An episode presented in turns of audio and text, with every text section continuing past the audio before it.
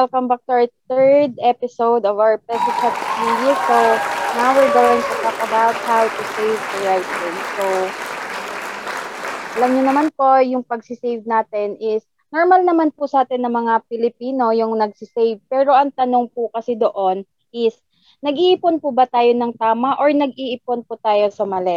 So, malalaman po natin yan uh, sa episode na po ito, i-discuss po natin kung ano po yung tama at maling pag-iipon po natin. So, umpisan po natin with Coach Rex. Hi. Uh, thank you, Josel. So, by the way, happy birthday. happy birthday! uh, this is really a very special episode kasi birthday no, ni Josel today. So, um, yes. siguro yung una nating tanong dito is, meron ba talagang maling paraan ng pag-iipon? So, um, surprisingly meron talaga.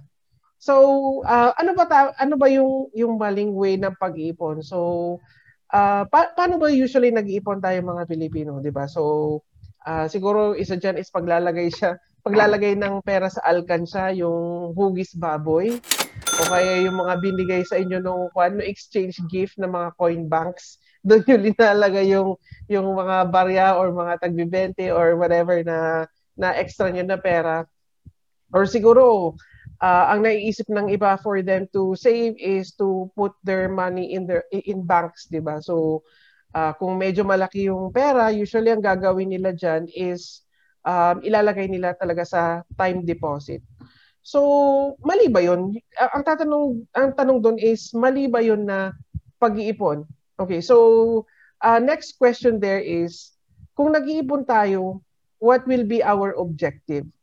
Kasi una, let, let's say yung yung pera naman na ilalagay natin sa bangko is really for uh, emergency use or para yan sa emergency funds natin, then saving your money in the bank is a good way to go. So tama pa rin naman yun. If yung objective mo talaga is for your emergency fund or to safekeep talaga yung pera na kailangan mong may access just in case you would need it. Now, pero yung yung tanong dyan is, uh, kung yung objective mo naman is for you to grow your money, then saving in banks is not really the good, is not really the best option for you to to choose. Kasi una't una, um, correct me if I'm wrong, coaches, uh, Aliyah and then uh, Giselle, magkano ba yung interest ng bangko ngayon? Idea um, ba so, kayo? As far as I know po, 0.125 so, moment po. Yeah, that's I'm what I heard sure din eh. pa siya. Yeah, that's what yes, I heard then 0.12 0.125 before yes. is around 0.25. Point Yes, but there comes a time po na point uh, 1%. Pero sa time or years po parang sobrang bumaba na po talaga siya. Yeah, so y- yun kasi yung yung parang problem doon na yung if your objective talaga is for you to grow your money then at 0.12% interest, talagang abutin ka ng siyam-siyam for you to be able to to double your money or talagang palaguin yung pera mo. So, ano ano ba yung maganda or recommended ways uh, for you to be able to grow your money? So, of course, uh, hanapin natin yung mga investment vehicle talaga na mas malaki yung interest. Okay. So, isa na pwede siguro nating option dyan will be for mutual funds. Um, so, kasi yung mutual funds, um, for sure, mas malaki yan sa 0.12%. So, depende pa rin yan kung uh, paano ba naman yung, paano yung takbo ng stock market ngayon. Kasi ang, ang mutual funds, uh, depende pa rin yan talaga sa laro ng uh, stock market. O, kasi uh, ang mutual funds is really a collection of, kumbaga, mga stocks, di ba? So if you're really new to investments, uh, mutual funds really is really a, a good way for you to grow your money. So hindi naman talaga mali mag mag-ipon sa bangko or maglagay ng pera sa iyong alkansya. Uh, pero you have to go back, why are you saving in the first place? So kung ang objective mo naman is talagang for you to have an emergency uh, emergency fund or pera na kailangan mo, na pwede mong hugutin anytime, uh, okay yung banks, di ba? Kasi Hindi ka yes. naman pwedeng mag-mutual funds kung pambayad mo naman ng billion, di ba? Hindi. Ano yung ibebenta mo yung funds, y- yung mutual funds mo. So, yun yun guys. So, again, kung objective mo to grow your money, much better kung ilagay mo siya sa investment uh, vehicle with higher returns like mutual funds. So, may mga may dadagdag ba kayo doon, uh, Giselle and then Aliyah? Yes. Um, ito po, clear lang po namin ito. We're not against the bank naman po. And to tell you honestly po, ang pagsisave po kasi talaga sa bank is ideally po talaga, doon ipinapasok natin yung emergency fund natin and yung mga expenses natin day by day or monthly basis po ng mga expenses natin. In the rest po, dapat po nating malaman yon na need natin i-diversify yung um, money natin or kailangan natin na ilagay siya sa tamang investment vehicle para po ma-reach po natin yung ginugol po natin kung yung target po natin is to grow our money. Kasi, yun nga po, based sa sinabi ni Rex po kanina na 0.125 hindi po talaga siya or yung interest na po yun annually, hindi po talaga yun makakaobigay sa atin ng um, tina-target natin na magiging return ng money natin kung ilalagay lang po siya natin sa uh, bank. So, kung yung target po natin, kasi kailangan din po natin na yung pera natin, kailangan din kasi natin i-diversify, i-alamin po natin kung ano yung mga target natin sa ganitong specific na amount na um, na uh, iisipin natin na pagdating ng 5 years na dapat ganito yung ex- ini-expect ko. So kung ilalagay mo siya sa bank, tapos yung ini-expect mo na return after 5 years, kung liko-compute mo yon kung hindi siya ma-meet, so ibig sabihin, may mali ka or hindi siya uh, tamang paraan ng pagsisave or hindi siya naging um, tawag dito, um, yung napuntahan ng pera mo para mag-grow na iniisip mo na mapapalaki yon which is hin- nag- hindi pala siya. So, kailangan din natin aralin or kailangan din natin alamin yung mga investment vehicle na magbibigay sa atin ng mataas na interest and yung magbibigay po sa atin ng higher return at eh, or yung target goal natin na 2 to 5 years na ini-expect natin sa ating pera. And Alia, may add up ka po ba? Um, for me, um, tama yun na kung I suggest na kung meron tayong money is maganda yung sa bank in terms of um, emergency fund. Kasi kapag investment at long-term investment yung gusto mo or yung goal mo, I suggest na talagang doon ka sa mag- good investment or like mutual fund sa stock market. Kasi doon, in that way, mas lalago or mas mataas yung interest.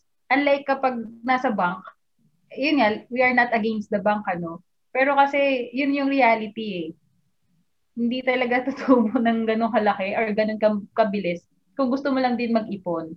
So sa back, ang prefer lang talaga namin is for emergency fund na anytime, any moment na kailanganin mo is pwede mong kunin. So ako especially, you know, pag may mga paggasto sa bahay, emer- emergency, is napaka-accessible. Anytime, anywhere, pwede mo siyang withdrawin. Pero kapag in long-term investment, I suggest mutual fund talaga para mas uh, doon uh, doon lalaki at lalago yung money mo kung gusto mo ng long-term savings. So, ayun. Okay. And doon din po sa pagsisi sa tamang pagsisave, pwede din po kasi natin doon ipasok or pwede na din po nating simulan yung pag-prepare po natin para sa ating healthcare and life insurances. Part din po kasi sa tamang pagsisave ng ating pera, which is naging secured ka na yung pera mo na pupunta pa sa isang investment vehicle na malaki din yung return at the end of the period or pagdating po ng maturity uh, maturity year niya po, malaki din yung maitutulong nun para ma-reach po yung target ninyo or ma-reach din po yung target natin sa ating mga finances. So, Rex po? So, uh, again, yung mutual funds din, uh, very ideal siya sa mga beginners, kumbaga. But uh, let's say gusto mo naman na uh, if you really do have the time na aralin talaga yung how how direct stocks work, then pwede ka naman sigurong mag-direct stocks. But again, kung magdi-direct stocks ka, uh, you have to understand na napaka-risky yun. So, why are we suggesting mutual funds as a good way uh, or a good uh, investment vehicle? Kasi uh, ganito yan eh. When, whenever we invest or whenever we save money in the bank, usually ang gagawin naman nila yan is i-invest din naman nila eh. So they might invest it in in in the stock market through mutual funds din lang. So, uh, again, ang, ang pwede kasi nilang gawin dyan, let's say yung return ng mutual funds ngayon is 12%, tapos ang ang interest naman sa bank is 0.12. So, usually they keep the rest and then they will give you what they have committed to you, which is yung 0.12. So, uh, what you can do is just replicate what the banks are doing and that is investing sa mga mutual funds. Uh, same thing goes with uh, with government, 'di ba? Yung, yung iba't ibang sa ng gobyerno. Let's have SSS as, a, as an example. Um, 'di ba, we, we've heard news about SSS um, buying uh, mutual funds worth billions because they yes. know na maganda talaga yan na investment uh, vehicle. So, uh, pwede nyo kasing gawin yun. Uh, just just re- replicate what SSS or bank is doing for you to be able to to um, uh, grow talaga yung pera niyo. 'Di ba? So that's that's really the right way of uh, investing. So make sure that you go with investment vehicles with higher returns.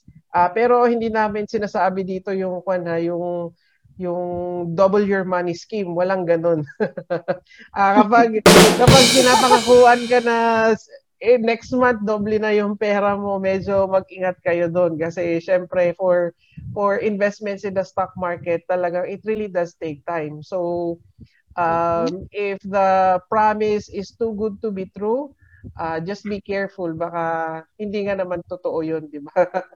so baka ma-fall lang kayo. Ah, uh, baka mas scam lang kayo. ma-fall. Yan, lumagapak. Pag lumagapak, masakit di ka makakabangon ura-urada. Correct. Ayun. So, uh, Alian, Giselle, meron pa ba kayong idadagdag before we wrap it up? So, Ako, ito lang po. Sige, Coach Giselle. Go. Okay. So, ito lang po. Ang inaano lang po kasi sa mutual fund, once po kasi na ikaw yung ah, uh, or mag-handle ah, uh, ng mutual fund account mo, uh, gaya sa bangko. Pag sa bangko po kasi, or yung pera na dinideposit natin, so na, nagiging depositor po tayo. So ka, parang tayo po yung nagpo-provide. Once na i-invest po kasi nila yan, so kung re, yung return ngayon ng mutual fund is 12% and then yung interest ng bank na ibinibigay sa depositor niya is 0.12, ang tanong po doon, yung 11% na natitira sa 12% na return ng mutual fund, hindi po kasi yun sa inyo mapupunta. So 0.12 lang. Unless kung ilalagay mo siya, kung ikaw yung mag-handle ng mutual fund mo, kung ang 12% na return ng mutual fund is buong buo mapupunta sa iyo. Yun po yung com- comparison po ng dalawa na yun. Kaya po um uh, inaano po namin dito yung advantages ng pagkakaroon po ng mutual fund account kasi po nasa sa inyo po yung control yung return po, buong buo, kung ilang percent po yung return yan, sa inyo po yun mapupunta. And yeah! kailangan po talaga natin na alamin or ito po yung pinaka-safest way para sa mga beginner or para po sa investment or natatahakin nila or sa investment po na um, gagawin nila soon or now para at least po uh, habang maaga pa makakapag-umpisa na po sila kasi sa lagay po ng economy natin ngayon is edge po natin na bumili po tayo ng mga shares sa mutual fund kasi sobrang baba niya po and the price is too good na parang bumalik po tayo 5 years ago sa presyo po ng mga shares ngayon. So, yun lang po. Ayun, Aliyah. I think may Ayun. gusto kong sabihin kanina. Addition to that lang, kasi nabanggit kanina yung napahalos na pag-uusapan na natin yung stock market, ano, yung shares, ganyan. So for those people na wala pang knowledge on how to do that, is mahalaga talaga yung financial education. Aralin muna nilang mabuti. Kasi napaka-risky po talaga. Napaka-risky for sure. Uh, baka may mga tao dyan, ano, nagtalagang uh, gusto nilang matutunan to kasi ito naman yung uh, parang in-demand ngayon. Ang dami na nilang naririnig kung paano o stock market, paano kumita, paano mag-invest. Excited silang malaman kung paano nila gawin eh. Pero kung Mhm. hindi mo mali- matututunan yung basic, kasi mayroong Mhm. dalawang bagay yun eh. May dalawang ah dalawang part, 'di ba? Meron tayong direct stock and um, may direct stock tayo and may tinatawag tayong ah mayroong Mm. isang talagang kumbaga siya na yung bahalang mag-invest. Direct and What you indirect. invest, Direct yes, and direct, indirect. direct stock. So, mahalaga na matutunan niyo muna yung basic bago kayo mag, ano, sumubok ng isang bagay. So, ayun. Sorry. Okay, so ayun lang. Coach, So, so Ayun. ayun, So, po. siguro and, final uh, na idadagdag ko lang na ah, kung, kung gaano ka-importante talaga na mag-invest ah, sa tamang vehicle kasi ah, we have to to realize din yung presence ng isa na kumakain sa sa pera natin and that will be inflation talaga. So, ah, ano bang inflation ngayon? Ang taas, di ba? 2 point it's something. around 4. 4, 4 No, na it's pala, around di ba? 4, 4% na po. So, nakakabahala siya na kailangan na talaga nating gawin yung mga nararapat gawin at i-take na tong chance na to na makapagsimula po tayo kasi nasa pandemic po tayo ngayon. Who knows kung anong mangyayari years from now. So, we, we must really be prepared po talaga in terms of our finances and all. Saka ano ba inflation? Baka for those people na hindi alam yung word na inflation. Yung inflation yun po yung pagtaas ng mga bilihin. So kung dati yung sa halagang 100 pesos, marami ka nang mabibili, makakabili ka na ng bigas, makakabili ka na ng grocery. Ngayon yung 100 pesos mo parang ano, pamasahe na lang, back and forth, ano? Yung gano'n na lang yung pricing ng pamasahe ngayon. So, ah yun yung importance ng meron po tayong knowledge. Kasi dito malalaman natin kung bakit ba tayo kailangan mag-save and invest sa mga ganong vehicle, sa mga mutual fund and stock market. Ayun. Ayun. So, ah, and- thank you, uh, Aliyah and Josel. Josel? Any closing words before we end Yes, this? closing. So, ito lang po yung masasabi po namin. Ah, grab this opportunity po na malaman nyo or makapagsimula po kayo sa tamang pamamaraan po ng pagsisave and ma- at maumpisahan po ninyo at alamin ang makakatulong po sa inyong mga finances kasi hindi po talaga natin alam kung hindi natin mapapag-aralan kung nasasanay po tayo na nagsisave pero ang tanong po kasi talaga doon is are we saving the right way? Kung nagsisave man po tayo sa ngayon, ang tanong, nasa tama po ba or nasa maling pamamaraan po tayo ng pagsisave? So, yun lang po yung um, ang napag-uusapan natin sa ngayon. So, see you po sa susunod na mga episode po namin. And please do subscribe and like our videos.